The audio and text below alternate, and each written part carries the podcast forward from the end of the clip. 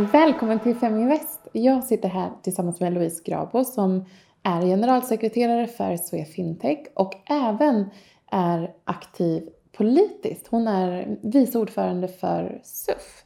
Eh, välkommen hit Louise! Tack så jättemycket, kul att vara här. Ja, eller egentligen är det jag som ska säga tack för att jag får komma till dig. Ja, för vi sitter ju faktiskt på mitt kontor nu bland Mm. annat, så det är kul. Eh, du är ju både politiker och engagerad och aktiv i näringslivet. Eh, du är bland annat eh, Centerpartiets ungdomsförbunds ordförande, vice ordförande. Mm. Eh, och sen är du även generalsekreterare för Svea Fintech Mm. eh, som jobbar med eh, vad då för någonting? Ja, Svea Fintech är en branschorganisation för svenska fintechbolag. Eh, så vi grundades för lite mer än två år sedan och samlar ett 50-tal bolag inom branschen. Och vårt syfte är då att, eh, ja, men att tala med en röst gentemot makthavare och eh, myndigheter för att liksom stärka den svenska fintechbranschen och göra att den växer ännu mer och blir ännu starkare. Mm. Och fintech, för de som är lite osäkra på vad det är, kan du kort bara berätta vad, det, vad, vad, är, vad är den typen av bolag? Mm. Ja, men det är egentligen tekniska lösningar inom finansbranschen. Så det kan vara bolag som Klarna och iSettle och Lendify och bolag som på olika sätt förenklar för konsumenterna att kunna hantera pengar eller låna eller saker som har med ekonomi och finans att göra. Mm. Och egentligen konkurrerar till viss del med det som etablerade banker har gjort i större utsträckning. Alltså de har erbjudit många olika typer av tjänster. Mm. Precis, och det är det som är, tycker jag är väldigt roligt med fintechbranschen. Att det är ett sånt stort fokus på innovation, på att hela tiden liksom utveckla produkter för att, för att anpassa sig till kunden och för att kunden ska, ska få så eh, effektiva och bra lösningar som möjligt. Medan bankerna kanske är lite mer trögrörliga och de har sina system som de har haft i alla tider. Men mina bolag är mer snabbrörliga och har liksom de här nya innovativa lösningarna. Mm. Eh, dina bolag säger du. Vilka Mm. typer av bolag eh, har du här? Eh, ja, vi har eh, de bolagen som jobbar med payment, liksom betalningar som Klarna och Bambora. Vi har lending, alltså lån, som till exempel Lendify. Eh, och vi har de som jobbar med crowdfunding, som To Borrow eller Tessin. Vi har också investment eh, och vi har lite eh, ja, men också till exempel Nasdaq är medlem och lite associerade medlemmar som också kan vara olika juristbyråer men som jobbar med fintechbranschen på olika sätt. Så det är ganska brett och eh, vi försöker täcka upp så mycket som marknaden som möjligt. Men fintech växer ju hela tiden så att eh, just nu tror jag hört att det finns runt 300 fintechbolag i Sverige.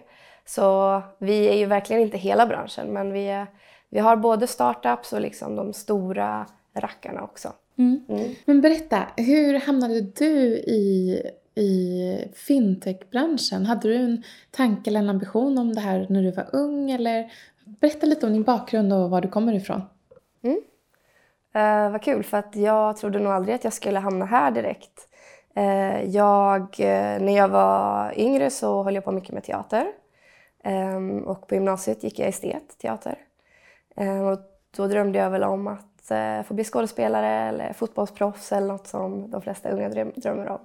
Men sen så efter gymnasiet flyttade jag utomlands och jag kände att jag skulle vilja jobba i mer internationella sammanhang på olika sätt. Kanske som med bistånd eller diplomati eller sådana saker. Eh, och sen började jag plugga i Göteborg på, eh, jag pluggade ett program som hette Europaprogrammet med fokus mot EU-politik och eh, ja, statsvetenskap och så. Och det var väl egentligen då som det började gå över till ett politiskt engagemang och jag började engagera mig i Centerpartiet för ja, lite mer än fem år sedan. Ehm, och sen efter jag hade studerat klart så ehm, tänkte jag att jag ska aldrig bosätta mig i Stockholm. För jag är från Västsverige, uppvuxen på en gård. Eh, och liksom, ja men jag kanske vill ut i världen men så här, Stockholm känns liksom, nej dit ska jag inte. Eh, sen så sökte jag ändå ett jobb och råkade få det så då flyttade jag upp till Stockholm i alla fall.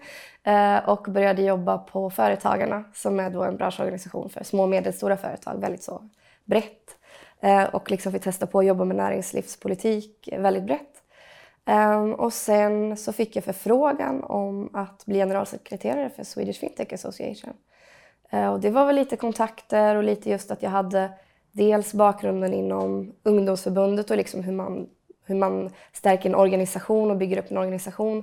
Men också att jag liksom har en del kontakter med kanske uh, ja, politiker och kan liksom näringslivspolitik mer generellt. Mm. Sen var ju fintech helt nytt för mig uh, och jag förstod inte så mycket i början. Men det, jag har lärt mig otroligt mycket och jag är jätteglad att jag vågade göra en sån sak. Uh, och det är en så spännande bransch. Jag brukar säga att det är en väldigt ja, men ungdomlig bransch. Liksom. Det är mycket startups och det är unga drivna människor. Så det är väldigt kul att få vara en del av det. Mm. Om, du, om vi tittar på det svenska fintech-klimatet och hur det går för de här bolagen. Hur, hur går det egentligen i jämförelse med resten av världen? Um, ja, Stockholm är ju en fintech-hubb som ligger väldigt bra till. Man brukar säga att det är den näst största i Europa. Eh, så vi är väldigt duktiga på, just i Sverige, med innovation och startups. Vi har en bra startup-scen. Ehm, och just att vi har några av de här riktigt stora bolagen som har liksom gått så bra, till exempel Klarna och Bambora och iSettle. Ehm, så att det är många andra länder som sneglar på oss och så här, hur får vi vårt Klarna och hur gör ni för att lyckas så bra med fintech i Sverige? Men eh, det finns såklart utmaningar också. Allt är inte bara dans på röda rosor heller. Mm. Um, Om vi tittar på tidigare bolag som har varit väldigt framgångsrika i Sverige så funderar jag lite på hur stor betydelse har det haft egentligen för de här nya bolagen med ny innovation och teknik? Ser du ändå positiva liksom, ringar på vattnet lokalt eller nationellt i Sverige att utav de här liksom, bolagen som har blivit så framgångsrika så kommer det många mindre bolag som följer? Mm. Jo men verkligen. Dels att man bara har en förebild att så här, ja, men de här klarade ju det. Men också att kompetensen kan splittra ut och liksom, eh, ramla ner i systemet och att det kan vara någon som har varit en utvecklare på Klarna kan vara med och starta upp ett nytt startup som sen växer. Så det, det är väldigt bra för liksom, ekosystemet i Stockholm och i Sverige eh, att vi har de här riktigt stora bolagen för att det skapar liksom, ett bra klimat för dem för att kunna starta ett eget liksom, fintechbolag generellt. Mm. mm. Mm. Eh, och ser du några trender framåt också? Är det någon ny innovation eller ser du liksom, för Klarna känns ju väldigt etablerat till exempel nu. Mm. Men vad händer liksom i, i mm. grunden? Ja, det är mycket prat om blockchain, eh, att man bygger sina tekniska lösningar på blockchain. Och vi har inte så mycket blockchainbolag hos oss, men det är väl någonting om man ser ett mer internationellt perspektiv. Eh, också social inclusion, eller liksom, eh, economic inclusion. Att eh, eh, bolag jobbar med att få fler, alltså människor som inte har tillgång till ett bankkonto i andra delar av världen, att de också ska få möjlighet via tekniska lösningar. Mm. Um, och jag har inte så bra exempel på svenska bolag som gör det, men det finns en del andra bolag som, som jobbar med till exempel i flyktingläger tillsammans med FN och ser till att de via en liksom enkel telefon kan få tillgång till ett bankkonto. Då kan de få sin dagliga eh, inkomst där så att de kan få det där målet med mat liksom, i flyktinglägren. Och det tycker jag är väldigt spännande saker för det handlar ju om hållbarhet och liksom hur vi kan nå eh, hållbarhetsmålen i Agenda 2030. Att liksom få eh, färre människor i världen att eh, drabbas av svält och fattigdom. Så att jag tror att liksom block, eller liksom fintech är en lösning för att inte bara för oss här i Sverige utan för människor internationellt att eh, få en bättre vardag. Mm. Och ett annat område som växer mer och mer är just med ja, men, privatekonomi och de här apparna som kommer fram för att, för att du, eh, man enklare som konsument ska ha koll på sin privatekonomi och enkelt ska kunna samla alla sina lån eller alla sina eh, försäkringar i en och samma app. Eh, och det är någonting som verkligen förenklar för konsumenterna och som där bankerna köper upp nu liksom sina tekniska lösningar från många av fintechbolagen. Till exempel Tink har ju de här lösningarna men de säljer också sina lösningar till bankerna för att bankerna inser att vi måste ju också ha de här eh, möjligheterna. Mm. Så... Men det låter också smart egentligen att istället för att konkurrera och mm. liksom ha, alltså, ha en separat forskningsenhet eller utvecklingsenhet som jobbar med de här frågorna parallellt att faktiskt köpa in det som är bra produkter. Mm. Ja, det ser man ju ändå i Sverige att såklart finns det en konkurrens mellan storbankerna och fintechbolag men samtidigt så investerar ju storbankerna jättemycket i många fintechs och det finns ju ändå en synergieffekt emellan dem.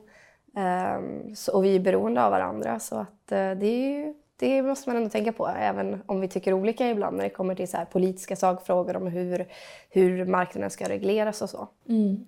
Du som ändå jobbar aktivt med de här varumärkena och, säger att en av era ambitioner är att påverka liksom, och tillsammans skapa en större, eh, ett större tryck liksom, och, och bidra till en förändring. Mm. Eh, vad är det aktivt ni jobbar med och på vilket sätt?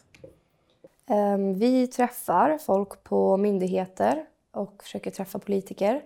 Vi är en remissinstans och när det skickas ut remisser om olika nya politiska förslag så brukar vi få komma med inspel och eh, svara på remisser. Så de vi jobbar främst med är ju Finansinspektionen, eh, Riksbanken. Vi sitter med i betalningsrådet under Riksbanken med alla andra viktiga så här, delar i betalningssystemet i Sverige. Eh, och finans, eh, eller Finansdepartementet såklart. Men sen även andra Eh, myndigheter och vi träffar andra relevanta aktörer. Det finns en eh, fintech-hub i Stockholm som heter Findec som vi har ett samarbete med. Och träffar ja, Stockholm Invest och andra relevanta aktörer. Så eh, ja, men vi försöker opinionsbilda och liksom vara med där det händer. Men också redan på EU-nivå, för mycket av lagstiftningen kommer ju redan eh, från EU och ska sedan implementeras i Sverige. Eh, och där har vi väl inte riktigt de musklerna att kunna vara med och påverka på EU-nivån eftersom vi är en så pass ny organisation. Eh, men det är jätteviktigt det som händer på EU-nivå för det påverkar ju branschen i Sverige väldigt mycket. Mm. Och det vet jag är någonting som ligger dig varmt om hjärtat. Du står ju på listan till att eh, komma in till EU-parlamentet. Det är oerhört mycket beslut som fattas eh, nere på Europanivå. Tror du att vi har möjlighet att ta, liksom, tillgodose all den här informationen? Eller hur, hur kan vi göra det här i, i Sverige helt enkelt? Jag tror folk har väldigt svårt att förstå EU eftersom det är så mycket, EU är liksom allt och ingenting. Men jag tror att jag har hört någon sån statistik att liksom i till exempel i kommunfullmäktige så är var eh, sjätte punkt på dagordningen är direkt eh, liksom, påverkad av EU-beslut. Så det är otroligt stor del av vår vardag som påverkas av det. Och det är tråkigt att man bara pratar om EU vart femte år när det är EU-val och kanske bara några veckor innan. Man önskar ju att den debatten hade varit levande hela tiden.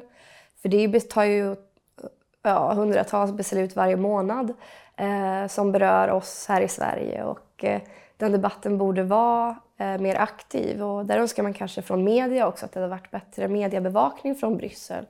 Vad som händer där. För det kan man lite sakna ibland i debatten. Men det är en jätteviktig fråga och det är kul nu att det, det äntligen kommer upp på tapeten i och med EU-valet. Mm. Du har ju en, en målsättning om att jobba även utanför Sveriges gränser. Kan du nämna någonting som händer just runt fintech i Europa? Um, fortfarande håller ju uh, implementeringen av PSD2, uh, betaldirektivet som kom förra året, har ju implementerats nu och alla banker i Sverige måste vara compliant med PSD2 i september i år. Så det är fortfarande, även om liksom den lagstiftningen har klubbats igenom och håller på att implementeras, så är det fortfarande lagstiftning som eh, man ska se hur man ska tolka den på svensk nivå och så. Mm. Så den är jätteviktig. Kan du bara bryta ner liksom, funktionellt eller vad det faktiskt innebär, PSD2? Mm. För den, för den ja, det kan vara lite krångligt men det handlar om tillgången till kontoinformation um, och gör att tredjepartsaktörer som till exempel eh, Klarna eller Tink ska kunna få tillgång till att se ditt, eh, ditt personkonto eller ditt bankkonto eh, via deras app och kunna hjälpa dig då med med eh, ja, men om du vill spara eller om du vill låna eller så.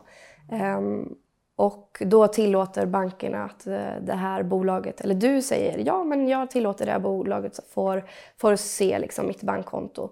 Um, och då kan de skapa de här tekniska lösningarna för det. Och hade inte det funnits eh, så hade ju inte bankerna lämnat ut den här informationen. Så det här gör verkligen att eh, det skapar större konkurrens på marknaden och att vi får fler aktörer som kan komma med olika typer av lösningar för att konsumenter ska ehm, ha, hitta bra lösningar och spara och låna på ett smart och enkelt och billigt sätt. Mm. Eh, du är ju aktiv både i politiken då och i näringslivet. Hur eh, kombinerar du de här engagemangen och hur eh, ser du några synergier eller kan det uppstå problem i, i rollerna? Mm. Det, det är en väldigt bra fråga. För det i många sammanhang då man sitter kanske på någon, eh, man blir inbjuden på något möte och sitter och lyssnar om någonting, kanske i min roll som vice ordförande för CUF, men så tänker man att det här berör ju fintechbranschen jättemycket också. Eh, så det finns verkligen synergier, men jag tycker också att det är viktigt att jag, att jag skiljer på rollerna. Så det är lite speciellt här nu att faktiskt sitta och prata om, såklart pratar vi främst om fintech och så, men också att prata om min andra roll. Um, men jag tror att det är väldigt positivt i min roll som liksom ungdomspolitiker att ha med det här näringslivsperspektivet och se hur liksom svenska startup-scenen fungerar och hur fungerar det eh, för fintechbolag i Sverige. Eh, jag tror den kunskapen skulle behöva vara större i Sveriges riksdag, brukar jag säga.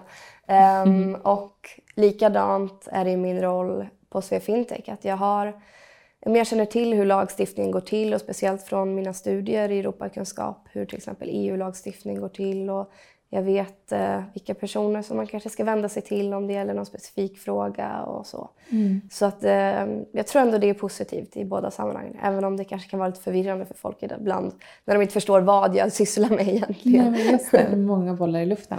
Ja. Eh, du verkar vara en väldigt målinriktad person. Både när det kommer till liksom, de frågorna du jobbar med i Sverige Fintech men också politiskt. Att du hela tiden har en agenda. Hur är du privat? Är det här någonting som liksom genomsyrar allt du gör? Men jag gillar att göra nya saker och att utvecklas och våga testa på någonting som jag aldrig gjort innan eller som känner att det är en väldigt stor utmaning. Jag tror det är därför jag sitter liksom här idag, för att jag vågar testa nya saker. Jag hade, eh, innan jag började med politik höll jag på och dömde fotboll på ganska hög nivå. Um, så att det var verkligen ett val. Ja, det är också så en helt annan sak. Um, uh, så då dömde jag fotboll, så här, division 1 damer och division 4 och 5 herrar. Um, så jag har liksom alltid, jag vill, eller jag testar gärna på nya saker och liksom vill utvecklas i det. Um, men sen kanske inte har något konkret mål att så här, det här ska jag göra om så här många år, utan det är snarare att jag vill hela tiden utvecklas. Mm.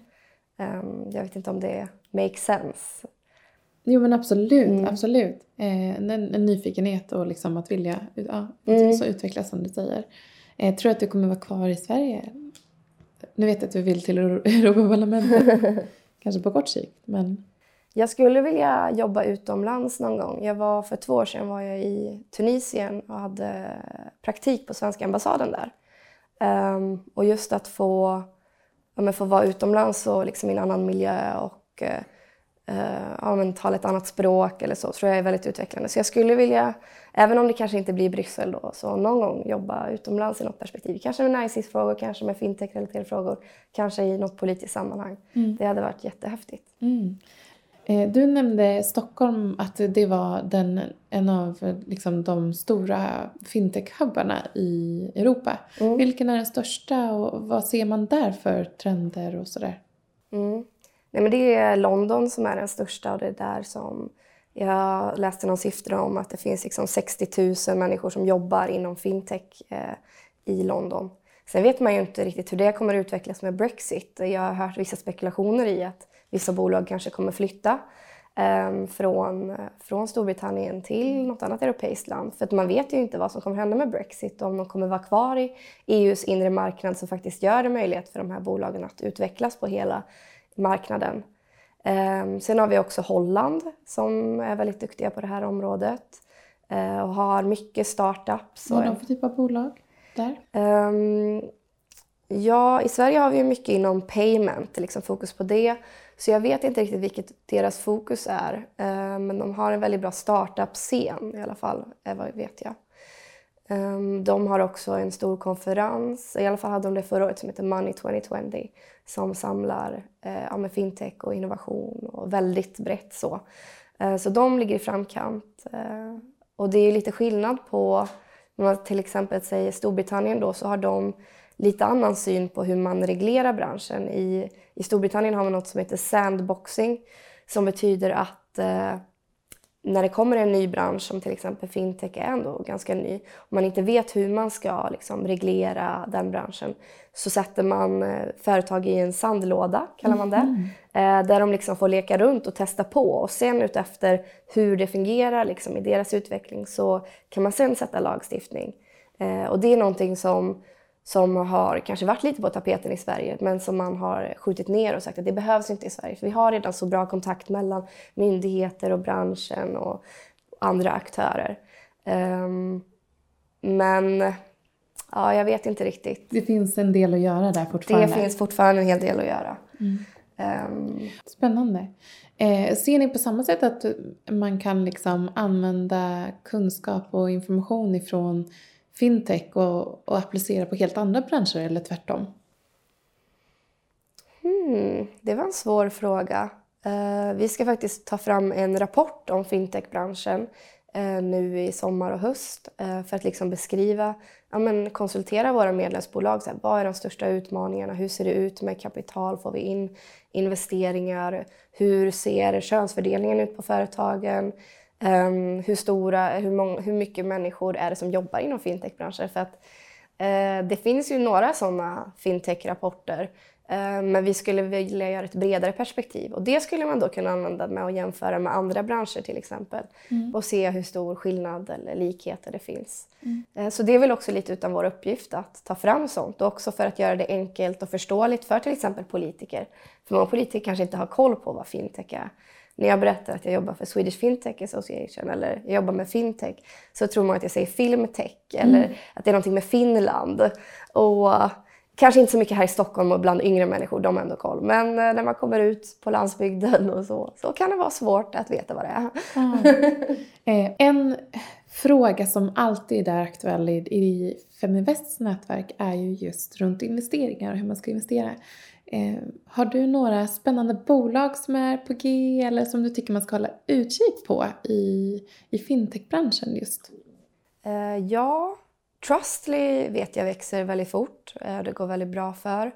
De, har ju, ja, de är väl på hela europeiska marknaden. Eh, så de kan vara ett så bolag som är bra att hålla koll på. Ehm, Personligen tycker jag att bolag som jobbar med eh, personlig eh, finanslösningar som Tink till exempel som hjälper människor i deras vardag att kunna spara mer och så. Dreams eh, och sådana bolag är väldigt spännande.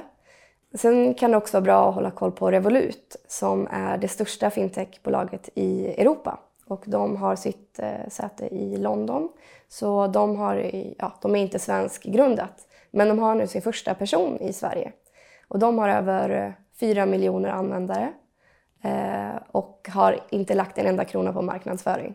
Och det tycker jag är jättespännande hur man eh, lyckas då. Så jag var på ett event här i Stockholm för några veckor sedan som, då de bjuder in deras toppanvändare i Sverige för att höra liksom, vad kan vi göra bättre och så. Så de har ju, eh, ja, men det är en app där man kan se sin privatekonomi men det är också ett kort där du kan ha pengar. Du kan föra över som en Swish-funktion fast då med alla användare. Så att om du har en vän som bor i Spanien och då kan du skicka över pengar till den. Du kan växla valutor kostnadsfritt. Om du är utomlands och eh, tappar bort ditt kort så skickar de ett eh, nytt kort eh, vart som helst i hela världen på två dagar och så. Så de vill verkligen vara så här... Bank 2.0 helt ja, enkelt. men det är verkligen så. Neobank som ska ta det till nästa nivå. Uh, så det tycker jag det är ett bolag som man kan hålla koll på. Um, ja. Mm, spännande. Eh, och är det så att du själv är intresserad av investeringar eller investerar du själv? Jag är väldigt intresserad och tycker det är väldigt kul att liksom följa våra bolag och se hur det går för dem. Eh, men jag investerar inte i aktier, har jag inte gjort än. Jag har några liksom såna här fonder som är liggande som jag har, har haft pengar i länge. Men jag önskar att jag hade jag satt mig ner mer och eh, valt vad jag skulle vilja investera i. För jag tycker det är så viktigt att man gör det, dels för sin egen skull men också det är ett sätt att påverka i sig vad man vill lägga sina pengar i för typer av bolag. Jag skulle ju säkert vilja lägga in några hållbara bolag som står upp för jag tycker till exempel skogsindustrin är väldigt intressant för där kan man utvinna många, många produkter som, som kan ersätta till exempel plastprodukter som liksom är en sån här bra sak för, ja, för att stoppa klimatförstöringen till exempel. Så eh, jag måste ta tag i det här nu och eh, logga in typ i Avanzas app och bara ta tag i att in, börja investera helt enkelt. Ja, och men det är väldigt häftigt att se liksom hur, hur ja, men du nämnde skogsindustrin, hur ja, men de jobbar ju extremt mycket med forskning till exempel runt mm. hur de ska tackla liksom, och vara, ta ansvar men även liksom, tackla miljöproblem och, och eh, de har kommit väldigt långt i Sverige. Jag har mm. själv investerat i mm. ett par skogsbolag. Ja, mm. kul. Så men det kan vi ta vid ett annat tillfälle. Ja, det får vi göra. ja, eh, men det är väldigt spännande tycker jag. Ja, men det är så kul att man kan då färga liksom, från vad ens egna hjärtefrågor är, kan man liksom färga i hur man sprider sin portfölj då. Ja, och det är det här som jag ser som, som blir allt mer populärt och att ägare ställer krav på mm. var de placerar sina pengar. Det är så spännande.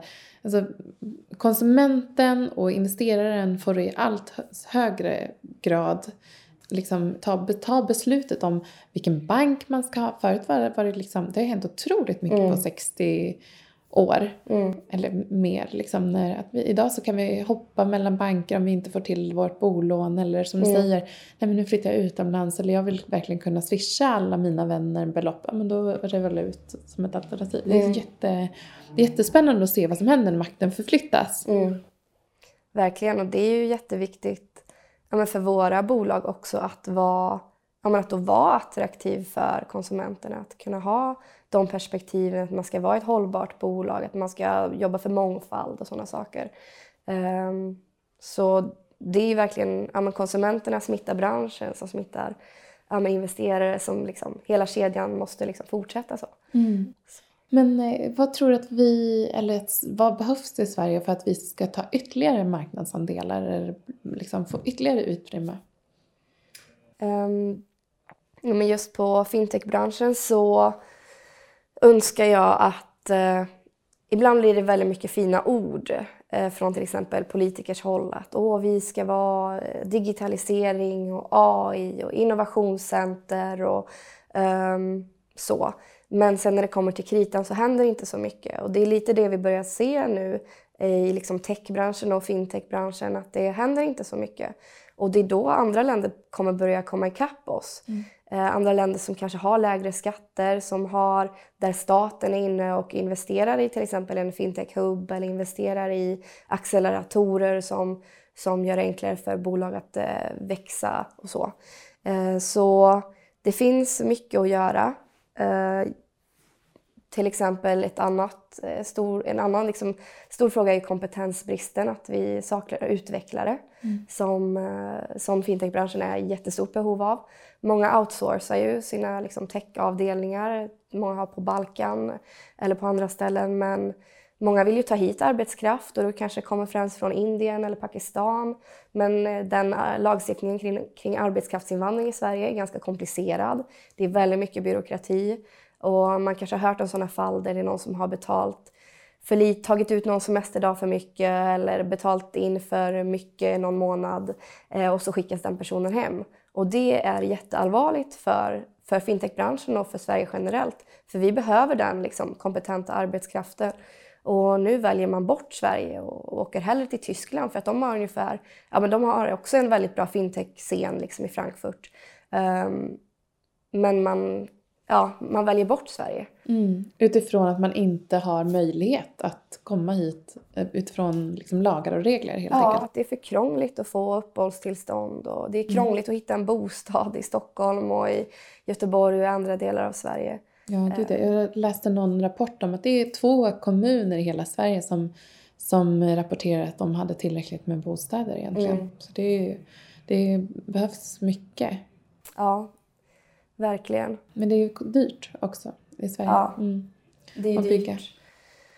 Att starta, eller ja, men uh, mycket regelkrångel och mm. uh, kontakter med... Så vi är egentligen dåliga på att tillvarata kompetens som skulle kunna liksom, se till att branschen utvecklas ytterligare? Ja, det skulle jag säga. Vi skulle kunna bli bättre där. då? Mm. Ja, verkligen. Mm. Du är ju aktiv i politiken som slukar väldigt mycket tid och även aktiv i näringslivet som jag förstår, liksom bank och finans, jag vet av erfarenhet, tar väldigt mycket tid också. Vad gör du när du inte, när du inte jobbar? Det här var nog den svåraste frågan. Ehm, jag, eh, jo, men jag tycker om att träna ibland. Eh, det är väldigt kul. Det blir inte så jätteofta, men nu försöker jag träna. Det tycker jag är kul. Ehm, och umgås med min pojkvän och åka hem till min familj och träffa vänner, opolitiska vänner. och ja, men kolla på fotboll tycker jag är kul. Det mm. blir inte så ofta, men när jag dömde fotboll så var jag mycket ute på olika fotbollsplaner runt om i Sverige. Men eh, kolla på fotboll eller lyssna på musik eller så tycker jag är kul. Mm, så du har, du har egentligen haft liksom, engagemang i många olika typer av föreningar? Ja, verkligen. Allt möjligt. Mm. Eh, men det är också en väldigt bra erfarenhet att ha, ha från olika typer av eh, engagemang och olika typer av människor och så. Mm. Jag tycker det är jättespännande. Mm. Eh, om vi då börjar prata lite politik här på slutet. För du, vad är det du vill göra om du skulle komma till Europaparlamentet? Mm. Eh, vad skulle du göra där? Vad vill du jobba med och varför? Mm. Eh, vad kul. Jag har ju... Min slogan har blivit så fred, frihet och memes. Alltså den är väldigt målpass, målanpassad till så unga människor. För att alla förstår nog inte ens vad memes är. Um, men en fråga som jag har drivit väldigt hårt är ju om friheten på internet. Och, uh, nu det senaste har det varit en väldigt het debatt om copyrightdirektivet till exempel. Där jag inte tycker att uh, um, ja, men EU ska ta sådana beslut som inskränker yttrandefriheten på internet. Och det är någonting man ser att uh, det är en väldigt, väldigt liten andel i Europaparlamentet som är under 30. Att det finns få unga människor där. Jag tror det är 0,5 procent av alla, eh, av alla ledamöter i, i parlamentet är under 30. Och jag tror helt enkelt att de saknar det perspektivet av att internet är liksom, det är där vi hämtar och dels har de här digitala banklösningarna men det är också där vi får eh, konsumerar kultur och konsumerar eh, musik och filmer och allt sånt. Så jag skulle vilja jobba med de frågorna. Jag skulle också vilja jobba med handelspolitik och den inre marknaden och se till att göra det möjligt för människor att röra sig fritt i Europa, kunna jobba i andra länder enklare och att man ska kunna studera i andra länder enklare. Ehm, så det är viktiga frågor för mig. Sen är ju såklart en klimatfrågan en överhängande fråga som är jätteviktig för mig och Centerpartiet också. Ehm, så det, det är väl de tre frågorna som är jätteviktiga i det här valet och som jag tror också att många unga känner igen sig i och eh, kommer gå och rösta just på grund av de frågorna. Mm. Stort tack för att vi fick komma hit eh, och se där ni sitter och prata lite mer med dig om, om just Swea Fintech. Det är väldigt spännande, både den tillväxten, oerhört stora tillväxten som har varit i Sverige de sista åren, men även lite spännande att nosa på det som kommer att hända framåt. Se fram emot att följa både dig i rollen här i organisationen men också kanske ute i Europa. Ja. I Europa, i Bryssel. Stort tack för idag. Tack så jättemycket.